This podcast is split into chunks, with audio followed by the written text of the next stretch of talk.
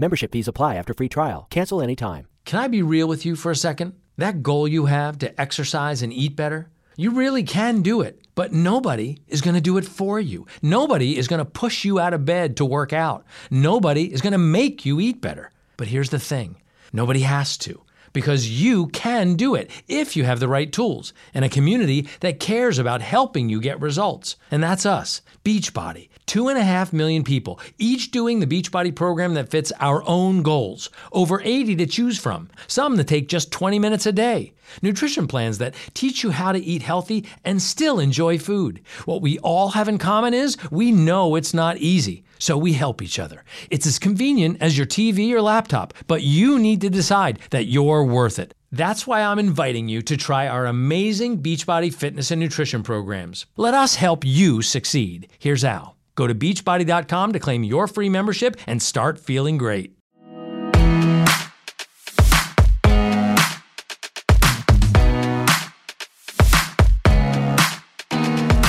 In the week that saw Sherif leave Love Island, the Duchess of Cambridge get her hands dirty on Blue Peter, and Piers Morgan's Rest of the World team win Soccer Aid, this is Series Linked. I'm Emma Bullimore from the TV Times, and this is Mark Jefferies from The Mirror. Hiya, Jeffers. Hey, how's it going, Emma? Good, good, thank you. On this week's episode of the podcast, dedicated to everything on the box that's both on and in demand, Jo Joyner is here in the Series Link studio to chat Ackley Bridge. We look ahead to George Clooney's latest TV project on Channel 4, and Gabby Logan shares her box set to watch before you die. You're listening to Series Linked, the podcast for TV fans by TV fans. Hi, Jeffers. How you doing? Yeah, not bad. How you going? Good, thanks. Uh, everyone's talking about Love Island still. I have to say, I have stopped watching it. Yeah, I'm, I'm still watching it, to be honest with you. Um, it's quite difficult. I expected so much better from you, Jeffers. Let's move on to something wholesome and clean. This is ITV's latest period drama, Beecham House, which starts this weekend. ITV constantly searching for a Downton Abbey substitute. Jeffers, what is this and could it possibly compare? I mean, it might work for some people. Yeah, it's starting on Sunday night. It's um, set in 18th century Delhi, and it's all about a key character called uh, John Beecham. He's played by Tom Bateman. He's just taken over a mansion in Delhi, as I say, he's a former soldier, and it's all about his new life. Uh, the first episode starts with quite a lot of mystery. There's a baby knocking around. Um, there's also baby knocking around. Well, there's a. It's not really. It's quite an interesting thing because he's there with a child, and it's not really explained. There's a mystery about who's the mum. Is the mum there? Is it first of all? Is it his baby as well? So that so there's a lot of unanswered questions. But he's sort of set up a bit like a sort of Poldark character, if you like. And then at his new house, he's also got a lot of staff there, and so you've got your downstairs element there in the sense of an upstairs downstairs situation. So it really smacks to me of something where they're trying to get elements of other really hit period dramas and trying to put them together in, into one big drama. Um, for me, it only partly worked, um, but I don't know. What did you think? Well, it's interesting, isn't it? They're making him out to be this. In one way, he's mysterious, but another way, he is heroic and moral because there's a lot of talk about the East India Company and colonialism. And he's saying, No, I want to trade, but I want to do it really fairly. I want India to be ruled by the Indians. And he's all, you know, squeaky clean in that way. And Tom Bateman's great. They had him, he was in ITV's Vanity Fair as well. And I think he, he's really good as a leading man. And I was intrigued. I wanted to know more about him but immediately it wasn't Downton. And I know that's really harsh to compare it because obviously when you're watching Downton to start with, you're not thinking, is this going to be the best thing ever? Because it's just a new thing, you know. Um, but uh, it kind of lacks any real humour, which for me is a bit frustrating. It's a little bit twee in places. There's a girl that he falls for who, what is it she wants? I really miss the raspberry creams of Devon. It's just, oh, come on, mate. Like, I, I don't know. It just, it, it does feel, I mean, it does feel very Sunday night ITV. I think it's going to find its audience. And it's, you know, they shot it in India and it's beautiful. But I don't know, slightly intrigued, but not absolutely hooked, I would say. I mean, for a start, I'm not a massive period drama fan, so I'm not going to be this target audience for this, and I'm maybe not the best person to review it, so I take your lead on it. But for the first sort of 30 minutes, 40 minutes of this, I felt the pacing was quite slow. I know that's quite predictable with period drama. I found that sometimes with Downton as well. But I felt there was a real injection of sort of interest at the end when we had Lesley Nicol joining. She comes in as Henrietta Beecham. She's uh, John's mum. And she just seemed a bit more theatrical. There was a bit of emotion in in her character. She hasn't seen her, her son for a long time. She's obviously gets involved in all this mystery and the unanswered questions, and she wants some answers straight away. And I felt that it, it, the pace picked up then, and I think she's going to be a big part of second episode and, and, and as we go on. So I felt that was a really good introduction. She's a good character to have there. But yeah, I'm not sure if it, it definitely doesn't feel like to me straight away that it's going to be a Downton. There were so many characters that we that we loved in that. I appreciate it's going to take time to to get to know and love these characters, but I didn't immediately feel there was there was that many lovable characters. That said, I do think it, there will be an audience for this. It, it, it looks very nice. You know, Tom Bateman is a is a good looking guy. I'm, I'm sure there's going to be a few million people watching this. He's very charismatic. But I think the thing with Downton was that it had quite a lot of elements of a soap in it. A lot happened. There's a lot of drama actually. So obviously you had all these characters from another century and they have their their morals of that time and all that kind of thing. But really some of the the pacing was much more modern and it felt like something different was going to happen every episode and it was really it, it was kind of a modern take on a period drama, whereas this is, reminds me of a lot of old fashioned period dramas where you can kind of see where they're going. You kind of see that this is the hero, this is the pretty girl. And I think there's still people that want to watch that and still want to see something beautiful on their screens, but I think it's lacking something for me. I find it really odd to watch uh, all the female parts in this to be quite subservient to, to, the men. I appreciate that's obviously what it was like at the time, and it's in keeping with the period it, it's it's shot in. But in 2019, it, for me, even it just feels odd to be seeing, you know, the macho men and then having, you know, a lot of the women just asking what to do, wanting to be married, and then you've got um, lots of servants, and it, it, just clangs a bit with me to to even watch this kind of thing anymore. So it's, it's probably not one for me, but I think it would be one for lots of other people, to be honest. Yeah, and yeah, again, uh, it's not fair to just constantly compare it to Downton Abbey, but that was something that Downton did really well, strong female characters, and something that Pride and Prejudice did really well. So it's not impossible in a period drama. Anyway, maybe if you love your period drama, check it out, but mm, it's a kind of maybe for us. We're on the fence, I think, on this one. Yeah, yeah. Definitely. But moving across to Channel 4, George Clooney's latest project. I always want to say, oh my God, it's another Hollywood star coming to TV, but obviously, he's, you know, ER was his time, thing. Yeah. Um, but uh, yeah, Catch 22, this is the adaptation of the Joseph Heller novel. What did you make of this, Jeffers? Yeah, it's a little while since I actually watched it because um, I actually watched it in the cinema of George Clooney. Oh, of course you did. Um, we yeah, like sharing chalk ices and popcorn. I'd love to say that was the truth, but he was a couple of rows behind. But he did did speak a lot afterwards about it. It's, it's a passion project for him. He's also directed some of the episodes. Um, I think because he was involved in the production, he helped get some of the budget in. It because it, it does feel very shiny. It feels quite filmic we say that quite a lot about TV these days, I suppose, but it does feel like a, a huge six part war film. The good thing about this, though, is, is like the novel, I think there's quite a lot of humour in it as well. So it's it's not just sort of six hours of, of planes shooting each other. Um, and, I, and, I, and I did really enjoy it. I think it's, it's really good. I think if you like war films or if you like Clooney, there's enough humour in it to watch it for him as well. What did you make of it? Well, I'm billing it as sexy Blackadder, which okay. I think it is because it's about this young hot pilot who no, they don't play on the fact that he's hot, but he is hot. Um, kind of just trying to find any way to get out of the war and its craziness, just like Blackadder did in the fourth series. You know, and can can I pretend to be crazy? Can I get my leg shot off so that I can go home? Anything. Um, but it is. It's darkly comic. It's shot beautifully. I just thought it's a slightly odd. I mean, did George Clooney say why he wanted to pick this book of all the classic books? It's very male. There's nothing, as far as I'm aware. There's one film that was was reasonably well received, but other than that, it's never really been tried before on TV. Certainly, something of this length. Um, my understanding was the screenplay was already written and was passed over to him, and he's always really enjoyed the book and he fancied uh, having a crack at it. I don't think before it was passed him he was going to do the project, but he thought the script was so good he felt sort of compelled to get involved, I guess. And yeah, the guy you mentioned who plays the lead in Yossarian is Christopher Abbott. I think he really helps pull it through. I think it's, it's, so much about that one character, isn't it? In terms of his conscience, his sort of bid for freedom, his, his hatred of the war, and that sort of balances out the scenes we see with with the planes, with the with the sort of shootings and that type of thing. If it wasn't for for that, I think it would be quite heavy and also just a very long war film. So I think the the comedy in it does help to balance it out. And uh, yeah, you've got to like this certain type of drama, or you've got to like war films probably. Otherwise, it, it's gonna it's gonna be too heavy or, or too much to watch really. But I, th- I, definitely think there'll be an audience out there for this. There's not very much for women to do in it. There's no strong female characters, are there?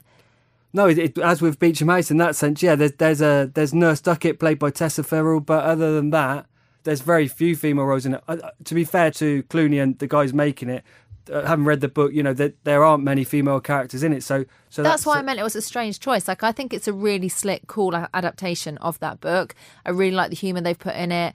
and and I think it's really sort of stunning to watch. But I just think it's not a very modern story. And if you look at the climate of the dramas that are being commissioned, that people are watching, it feels a bit of an anachronism in a way to me. Even though I think they've done a good job with it. Yeah, I mean it's a pretty classic book. I think um, just the fact there's not a, a, sort of classic adaptation for TV out there, I guess that's that's why they thought it was worth a shot. But uh, yeah, I take your point. It it doesn't feel like we're not struggling for war films. There's been plenty of you know Dunkirk. There's been plenty of films around. It's not like um, this necessarily needed to be done, but I think some people will be glad that he has done it. And it'll be interesting to see whether they can spin a second series out of it if it is successful. Because *Handmaid's Tale* reached its natural end, continued. *Big Little Lies* they finished this, the book in the in the TV series, and then they moved it on. Still, *Game of Thrones* the same. So you know, it'll be interesting to see whether he thinks it has a life after that.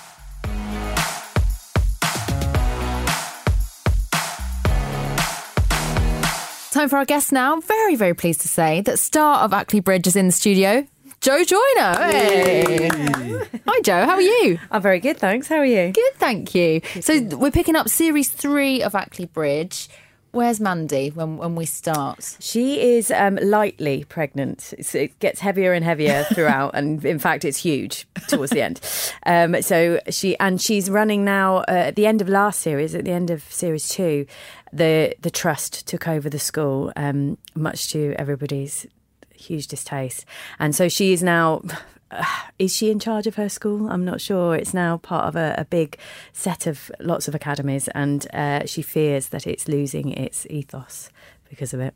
And there's some new cast this series, particularly Rob James Collier caught my eye because A, he's brilliant and everything, but B, I think there's a bit of chemistry between your characters. Perhaps. There is, but I mean, uh, how much chemistry can you have when you've got a great big bump in between the two of you. I'm not sure, but um, yeah, Robert James Collier uh, joins as our new deputy head, and uh, he is he's fantastic to work with. He's a great actor, and um, he's kind of a little bit maverick as a teacher, which she she really likes. And there's also Charlie Hardwick who joins uh, playing Sue, who's head of behaviour or something, or behavioural management or something, um, and she's hilarious because unknowingly she's um, basically casual racist and you know she's shocking to be fair it's, it's not all hilarious. I just mean it is a really good balance because we have a lot of eye rolling and, uh, you know, she'll say some really inappropriate things. And it's good to have that balance actually in there. And what else have we got to look forward to? Because I think one of the things the series does really well is it, it gets that sort of racial tension and um, it doesn't really, it sort of explores it in different ways to maybe other programmes.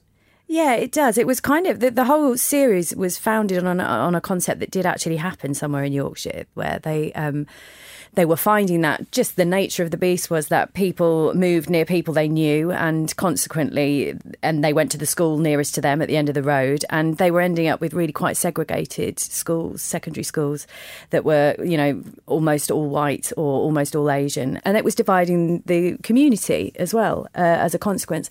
So in theory, in series one, we set the academy up to bring the community together and to have a kind of 50 50 mix in our school. Um, and we, we based that around Poppy Lee Friar and Amy Leigh Hickman's um, characters, Missy and Naz, two very close friends who grew up on the same street.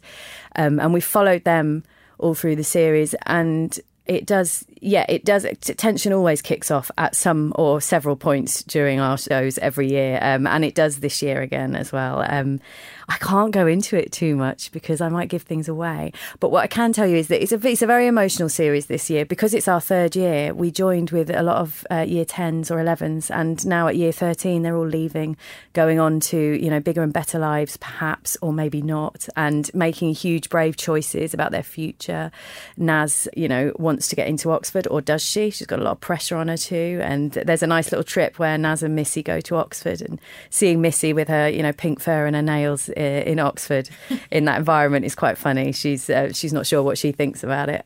So yeah, it's been quite an emotional series all in actually because even when we finished, these are kids, well, young adults now that we've we've seen go through the ranks, and it was it was sad to say goodbye to some of them when you started this series, did you think it was going to get series three and beyond, or or did you think it was just going to be a one off? Because obviously people were sort of comparing it to Waterloo Road, and that went on for ages and ages. Mm. You never really know with a series. You can be in something that's just fabulous, and then it never goes again, or equally something that feels quite mediocre and it runs. I mean, who knows what the logic is? But I did know that uh, it was certainly something that hadn't been done before and that wasn't on, and the time was really good for that to to be on our screens for sure. And being being on Channel 4, it was always going to be slightly edgier than Waterloo Road and um, a little bit more unique, which I think it is. Um, so I, I never I never like to bank on it, but we all did definitely hope that it would. And I'm not surprised that it has. Yeah. And do you think it could run and run? Could could we have a situation where we get a whole new you know group of pupils and, and you could keep it going?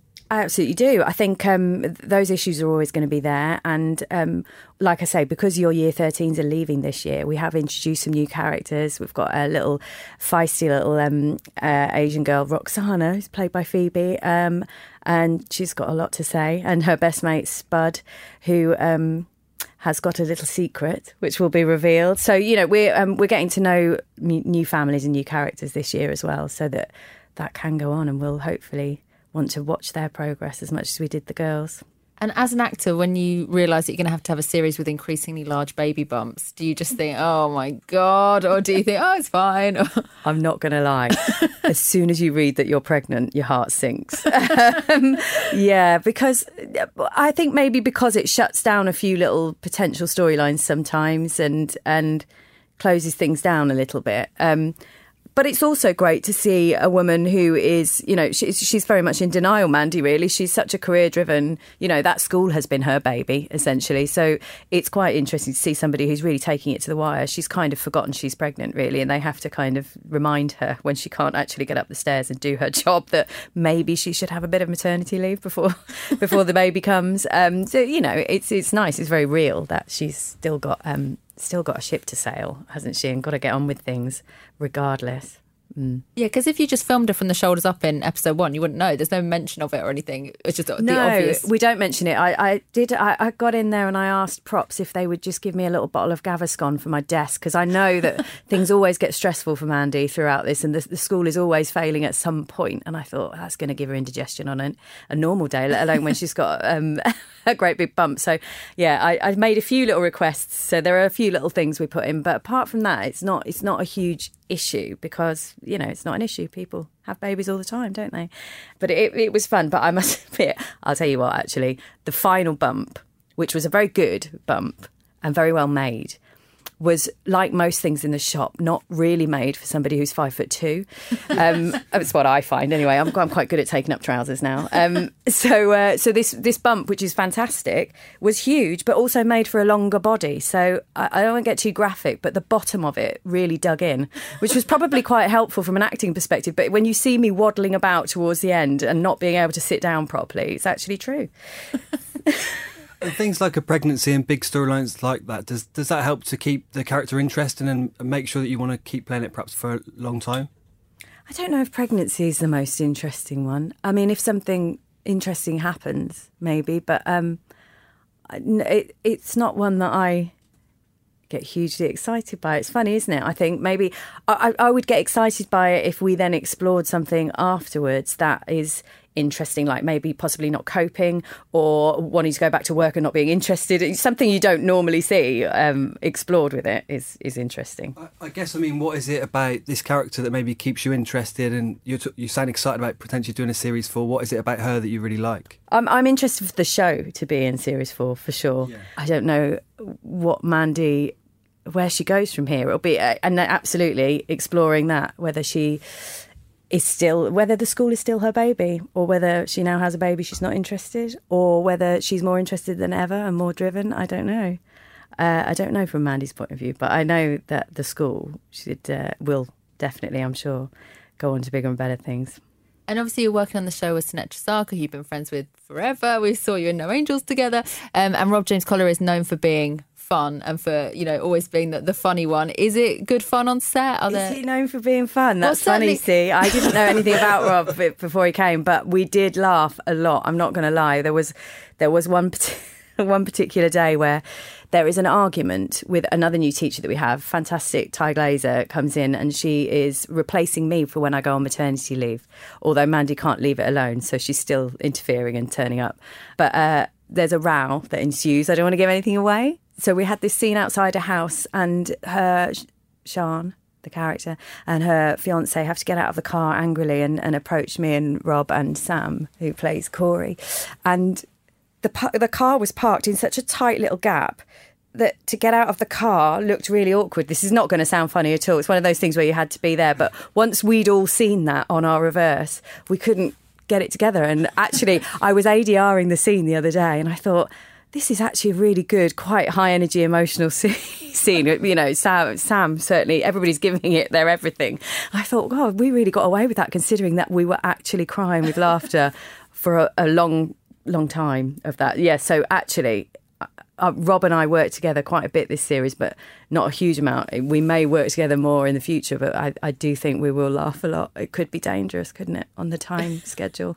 Well, he was known because at the Downton Abbey launches, oh, really? it was long days for the actors and for the journalists. It was a long day, but he would always you'd look forward to interviewing him because he'd always like make jokes and it would yeah. be fun. And, he has. He's yeah. got a great energy. He's good sense of humour. We've got a similar sense of humour actually. So it's um yeah, it was good fun. And it, you know, it's always worked uh, nice to work with Sunetra. Sunetra's um, character Kaneez, who uh, we met as a dinner lady in series one, she gets a bit of a promotion this year. So there's even more of her, and there's kind of more of her and Mandy as well, which was really lovely towards the end of the series, getting to see them because they're very different personalities, but they've got a, a real mutual respect by the end of it. Um, and she's around possibly when Mandy goes into labour, which is quite fun do you actually get a chance because you're not you're not not in that many scenes together. Um, do you get a chance to actually hang we out and... the last two years we hadn't been we were probably in a total of two or three scenes. And this year it was the first time we ever had a scene just the two of us which was the first time in 15 years. So that was quite funny. Um, but uh, yeah we, we definitely saw more of each other this year. And then Sunetra, Amy and I all live next door to each other. And Rob and, and Charlie actually were all in the same block of flats this year. So it was really really lovely yeah. I think in the past um we've had a problem with uh, women getting TV roles as they tend to get older, and that I feel like that problem might be um, sort of ending, or, or, certainly not such a big problem. You've got this. You've obviously got a big daytime drama as, as well that you're in. Uh, are, you, are you finding there's still still plenty of work? Well, touch wood at the moment I am. I'm told that it all drops off, you know, and you know it's not worth being around after you're 50 apparently by some. But you know what? I'm I'm a really positive person. I don't, I don't think you can um, uh, I don't want to say that. I don't want to believe it. You, you know, you've got to challenge those kind of ideas, haven't you, and conceptions. And what I do know is that from the 20 years that I've been doing it now, there are more um, women uh, who are producing and directing and executing and in charge of companies and things. And I think the more that that is a level playing field, um, the more likely you are to have more positive roles and and less ageism in the industry for sure. And also, the men are a lot more kind of um, you know he for she uh, feminists, So the ones that we're all creating now. Certainly, the men I'm the little man I'm making is. Uh, so you know, it's all positive. I'm I'm a real equalitist. I just want a level playing field, and I think that you know for sure in the past, absolutely. There, you know, you can look at a piece and see twelve men and three female parts, and and you're alienating people then as well, aren't you? You know, I'm not as interested in watching all male shows all of the time. If it's a brilliant show, of course, then fantastic. But I don't want to watch all female shows as much either. Really, I just want to watch reality. Yeah, and I read that you were saying in an interview that the kind of parts you've been offered has changed as well in terms of it's less kind of you know, just there for, for show almost, but they're more complex and they're sort of just a bit meatier actually. In drama, possibly. I mean, in in comedy, it's always been a really lovely mixture, and it always will be. I think there's, you know, because looks matter less in comedy. In fact, you know, it's almost the reverse, isn't it? You you've got to be able to make fun of yourself and not worry about those things. But um, yeah, certainly when I was a lot younger, you know, my mid twenties, you're blonde, young actress, so a lot of the time you're getting offered mistresses or you know, it, and now I suppose I'm I'm getting a lot more mothers, aren't I? At the moment, I mean, it's just the nature of the beast, maybe, but um, yeah. But Jeff has sort of mentioned Shakespeare and Hathaway. People love it. Anyone I know watches it is obsessed with it. And we talked about it before that it's just so feel good and joyous, and everything else is so depressing on telly. But it is. It's a real breath of fresh air, isn't it? It's really, really lovely. I love doing it, and I'm about to start that again in September, hopefully for the the third series. And I, I couldn't believe the reaction to that actually, because I remember thinking well, it, it's it's not very cool. You know, when I started out in No Angels, I've done, you know, I, I used to do a lot of edgy northern stuff, and you know, I like something with a bit of grit. All my theatre's been very sort of gritty, and then this this comes along, and it's really quite sweet. and uh, fun. And it made me really reassured, actually, the response I've had from Twitter and people how many nice people there are out there who genuinely just like don't want to watch such awful, horrific horror and doom and gloom and actually quite like something that, you know, with their tea and with their kids that you can watch. I've never been able to do watch stuff with my kids. As you know, I, we watch Ackley now. Now that they're a bit older, they can watch some of it. But um, yeah, Shakespeare and Hathaway's really, really fun, and I'm really looking forward to doing that again. And yeah, I mean, it's probably not cool. That that probably is true, but it's Cool, got is it? loads of other amazing It's lovely, things. and I love Yeah. it. Yeah. And Mark's great as well. You seem to really get on. Yeah, we do. That's another one. I've actually had to abandon him before to do a scene without me because, because we were running out of time and he made me laugh so much. It's his fault. Um, that when it came to his close up, he only had two lines left to say to me and I couldn't keep quiet enough on his reverse because I was just crying. I was crying with laughter. So I ended up having to, I said, look, I'll tell you what, you just do it to the wall because otherwise we're never going to finish and the crew are getting hungry and um, I'll leave. So yeah, um, we we laugh a lot on that, and with Patrick as well. We're um we're all very close, and it's um it is a complete pleasure on that job. Yeah. What kind of other role would you like now? Then it sounds like that one's ticked off one sort of box. Would you like to? Like, sounds like maybe you'd, you'd hark for something edgier, maybe for, in the new year. Yeah, I'd like two two things I would love would be something a bit edgier. I, I, one of my favourite jobs I ever did was years and years ago. I did a theatre show called Raw about a girl gang in Manchester. It was part of a street trilogy by Chris O'Connell, and it was um, I loved it. We went to Edinburgh, we got a first on it, and we we toured then, we went to Manchester and got a nomination for Evening News. It was it, it but the part I never came off the stage, and she was this nasty scally. She was so misunderstood, but she'd obviously she'd come from a very dark place and. I just, you know, spent the whole show beating people up and being very angry. And it's so different to the kind of mumsy characters that I've played or, you know, anybody who's in charge and important and official. And um, that I would really love the chance to kind of tap into that again um, because it's always nice to play something so removed from yourself. Something like that or a period drama. Somebody was talking to me the other day about North and South. I met somebody who said, "Wow, I really love it. I watch it like once a year. I pull it out and have a watch. And I was thinking, God, yeah, I haven't haven't been in a big frock and uh, you know and not been able to swear for a long time. So that'd be nice. What kind of stuff when you're relaxing? What kind of stuff do you watch? Would it be edgier stuff or period dramas? Or Yeah, I mean, we've got it's great at the moment, isn't it? Because we've got Killing Eve, uh, Chernobyl, uh, years and years. I could talk about that forever. That's just blown me away. Uh, Russell T Davies is just genius and wonderful, and it's terrifying to watch, isn't it? So. At the moment, those are the kind of things I'd be watching. I've just finished Chernobyl. I haven't started Killing Eve because I'm waiting for a, a clear few nights where me and my husband can sort of watch three at a time. Um, and well, what else is there? There's something else. I've I've lost Handmaid's Tale now. I've done the first series, but I'm not sure I've got time to catch up on the rest of it. I may Big have fallen Lies? off that. Big Little Lies, that was it. You're right. Now, see, I'm waiting for those to build up because I there's no point in me watching one. This is the way we watch things now, isn't it? We just binge watch. There's no point in me watching one because I'll just be frustrated by next week.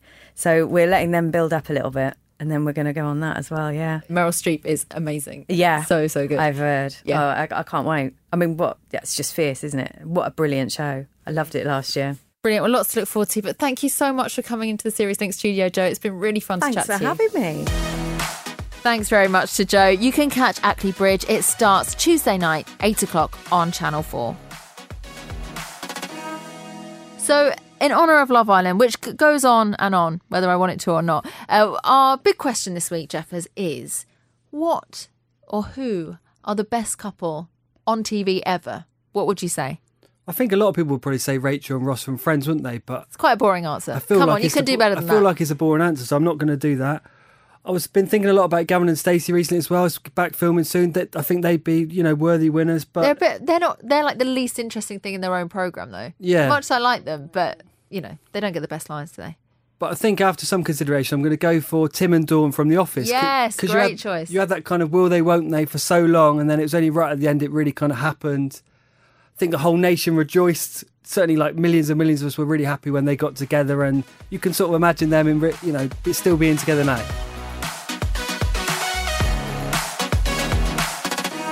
Let's talk about some more telly now. Crystal Maze is back for another series with Richard Ayoade. I'm absolutely loving this remake of Crystal Maze. I was a bit unsure when they said they were going to bring it back without Richard O'Brien, but I think Ayoade has been fantastic. Jeffers, I don't think you've been as loyal to the to the format as I have. So you watch this this new episode with who's in it first of all? I mean, it's a great, great lineup. To be honest with you, you've got Arg and Gemma Collins together.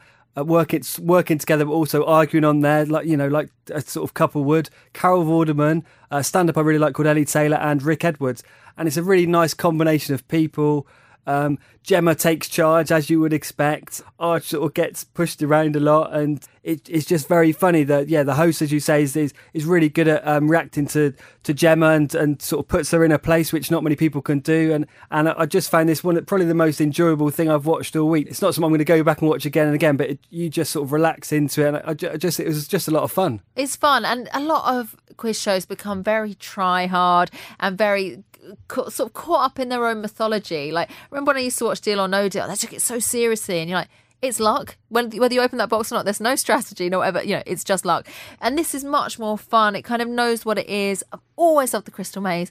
What other show on TV has an Aztec zone? That's all I need to say. Like, this is brilliant, brilliant telly. And when they get the right celebrities on there, and actually, even when they don't, it's actually almost better if it's a celebrity. If you're thinking, I hate the GC, she's irritating, you'll love this because he totally lays into her like particularly when she's playing the games or when she's trying to support other people not even to her face he's talking to camera about how weird she is and weird her voice is. So and but not in a mean way. He gets this it's quite clever how he gets this tone where he's ripping out of them but it, in some way it feels friendly. yeah, and you and you get to see them also unwittingly. I think the celebs are in some very weird and wonderful sort of positions. Rick Edwards is sort of covered in gunk, swinging around on some sort of almost like a sort of playground swing, looking quite idiotic. But because it's part of the game, he sort of gets involved.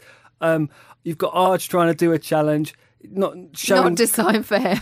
Yeah, and also he just he, he shows he's not got perhaps the, the highest IQ out there, and, and he's sort of trying to take directions into it from the others. And Gemma's sort of shouting as if he's perhaps three miles away. you've got her in almost every challenge, sort of bellowing stuff out that which uh, everyone takes the mick out of, and that yeah, just really great, great fun. Yeah. But it's right what you say that it's one of the most enjoyable things you'll watch in a little while because it's just it's really good fun. So if you haven't seen this version before, it's basically the same as the original. It's just with a slightly different host. It's slightly more piss takey, maybe. There's a new but zone as well, isn't there? There is for this for this series. There's like an Asian zone. I don't really understand why they've done that, but why not? It doesn't really detract from anything else that's going on. I think it's really good fun. Let's talk about another Channel 4 show as well. Uh, this new comedy actually started last week, but we didn't get a chance to talk about it. Year of the Rabbit. And this is another Matt Berry production, very similar to all Matt Berry stuff, I would say. Jeff has set it up a little bit for us. Yeah, so uh, Matt Berry is playing the lead character as well, Detective Inspector Eli Rabbit, but just known as Rabbit really in this. And he's sort of going around trying to solve crimes in Victorian London. It's, it's not very taken very seriously in terms of how he solved them. His character's quite a sort of crazy Victorian guy, one eyebrow, drinks from about 9am in the morning and just sort of bumbles around trying to solve stuff. It's it's very chaotic. The gags are very fast paced. It's, it's very sweary as well, to be honest with you. If, if you don't like loads of swearing, then it's probably not for you. But I really enjoyed it. It's, it's, it's very rapid fire. And even if some of the jokes don't land for you, it, it, you know, one of them is going to in the next sort of 60 seconds. So I really enjoyed it. I don't know what you, what you made of it. Do you find it funny? Well, it's funny because I uh, watch Ripper Street quite um, quite a lot for work, and also quite liked it as well. And it is set in exactly that same time. So although it's not a particular, it's not particularly taken on Ripper Street. It's taken exactly that era of London. Elephant Man's in it, and it's kind of that same kind of time and vibe and spirit, that kind of thing. I just think I've seen Matt Berry do stuff before, and this is exactly the same thing again. And I know lots of people would level that at someone like Ricky Gervais as well, but I actually think something like Afterlife, you can see a real progression and a real difference between that and The Office. Whereas this, I don't know, I just think it's the same, it's exactly the same as kind of brand of humour as Toast and all the other stuff he's done. And I know it's a totally different situation, but just putting a bowler hat on it doesn't make it new to me. I, I just think it's it's still the same thing, don't, don't you? Well, I, I, I, just think if you like this humor, you like it. If you don't, you don't. So I think what you're saying is probably true. I think there's an audience there that probably like all of Matt's Berry stuff so far, and so I think they'll they'll probably like this too. The other thing that's quite clever, I think, is Matt's got a lot of um, celebrity guests coming in. So Keeley Hawes, we see at the very end of episode one. I think she's going to be in it for at least an episode. Jill Halfpenny later on. We've got Paul Kaye in the first one. It takes a nice comic turn. So I think it's going to be good variety, and maybe it's going to be mixed up in that sense, and hopefully that's going to give the the variation. I guess is what what you're looking for, I suppose. Now it's time once again to add to the list of box sets to watch before you die. As you know already, each week one of our favourite faces from the telly tells us a must see series. Last week it was Matthew Wright. He chose Still Game, slightly divisive choice. This week it's the turn of Gabby Logan. This is her box set to watch before you die. Hi, my name's Gabby Logan, and the box set that I am recommending is Money Heist. Señores, acabamos de entrar en aguas internacionales.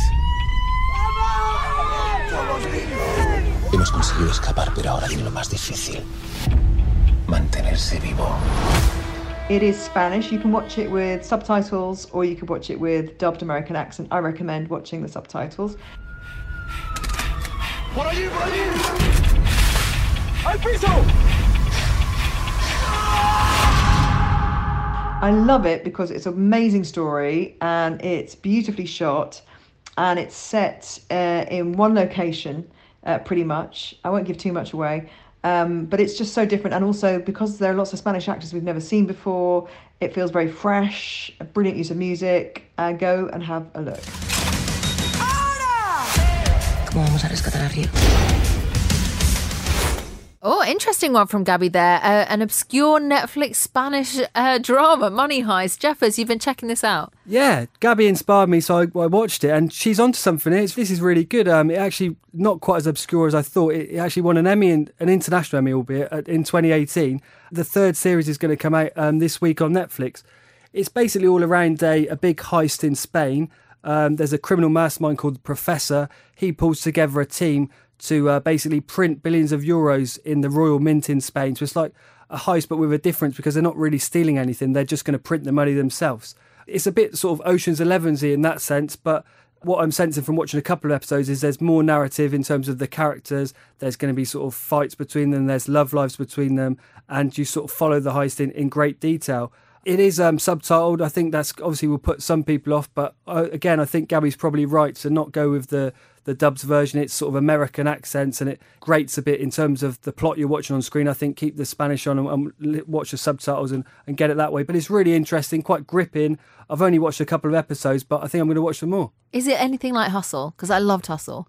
A little bit, maybe. The the characters involved are, are slightly different. I think it's probably a bit more international than Hustle. This guy, the professor, is putting together this team, and they're from all over Europe, and um, they're all given names uh, of cities. So the, the main character is uh, Miss Tokyo. It's an actress called Ursula Delgado. She's she's big in Spain. I've, again, I've, to be honest, I've not heard of her before, but it's sort of narrated through her character. It, it all goes through her, so it's, it's, I wouldn't say it's that similar to Hustle. I, I Is it found- glossy or is it gritty? no, it's glossy, yeah, and it's it's more sort of uh, a bit of violence, bit of love, uh, you know that sort of thing, and um, and it's just sort of all centered around this huge ambitious plan, and it's it's such a big heist, um, as as you would sense uh, that that clearly it is going to take many hours to to work to show what actually happens, and there's lots of flashbacks because they've spent five months all together preparing for it, and I, I imagine during that time there's lots of ups and downs, and so it, it feels a little bit like soap opera in that sense with the flashbacks, but then you've got the big sort of dramatic moments where there's violence, people being shot, that kind of thing. So yeah, it's, it's a real a mixed bag, and uh it, it's yeah, it's quite captivating to watch. Okay, great. Nice one, Gabby. Nice and obscure. I'm going to go check that out. Gabby's actually in France at the moment for the Women's World Cup,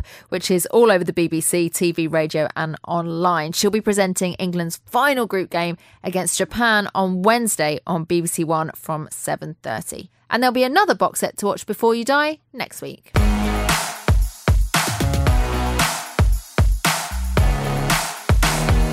So we're nearly out of time for this week's episode, but don't worry, Jeffers fans, I have not forgotten. As ever, we need to scan across our EPGs, hazard a little guess at what we'll be talking about, not just next week, but also next month and next year. You ready, Jeffers? I'm ready. Okay, here we go. What's coming up next week? Next week is all about Glastonbury. I think even if you're not going, the coverage on the BBC generally is really, really good for three days. It's on BBC One, Two, online and radio, it's all across it really. The Killers are playing, who I know you like, Emma. The Cure, Stormzy, Kylie Minogue, Janet Jackson, and there's a whole range of hosts as well. You've got Huw Edwards, Jo Whiley, Lauren Laverne, Zoe Ball. So I think that'll be a lot of fun. Holding out for a Kylie and Stormzy duet. That is that is the dream. What about next month? Next month is This Way Up. It's a new comedy coming to Channel 4. It's um, Aisling Bea and Sharon Horgan. Aisling's playing a teacher. She's struggling to sort of put her life back together. Sharon's the sister, the worried sister. And um, yeah, it's, it's quite a departure. It's, it's Aisling's first thing that I think she's written for Channel 4, and I'm quite interested to see how that turns out. Fantastic. And what about next year? Next year, well, Rob Brydon put a picture on social media this week, which I got very excited about, and it's been confirmed as well now. They are going to do a new The Trip with Steve Coogan. Um, they're in Greece. Um, I'm told that it's going to be early early 2020. We're going to see it, so not too long to wait. So as we as we sort of do this now, I'm sure they're tucking into another amazing meal and doing loads of impressions. So I can't wait to see more of that. So lots of Michael Caine over feta cheese then. That's that's the kind of thing Perfect. we can be looking forward to. Brilliant. Loads for us to keep an eye on there. That's all we've got time for for this week. This has been the Series Linked podcast. Thank you for listening. If you've enjoyed it, we really hope you have. Please go on, do it. Do it this week. Give us a five star rating and a little review if you'd be so kind. And make sure you've subscribed as well so the next episode is ready and waiting for you when it drops next Tuesday. For now, though, bye bye. See ya.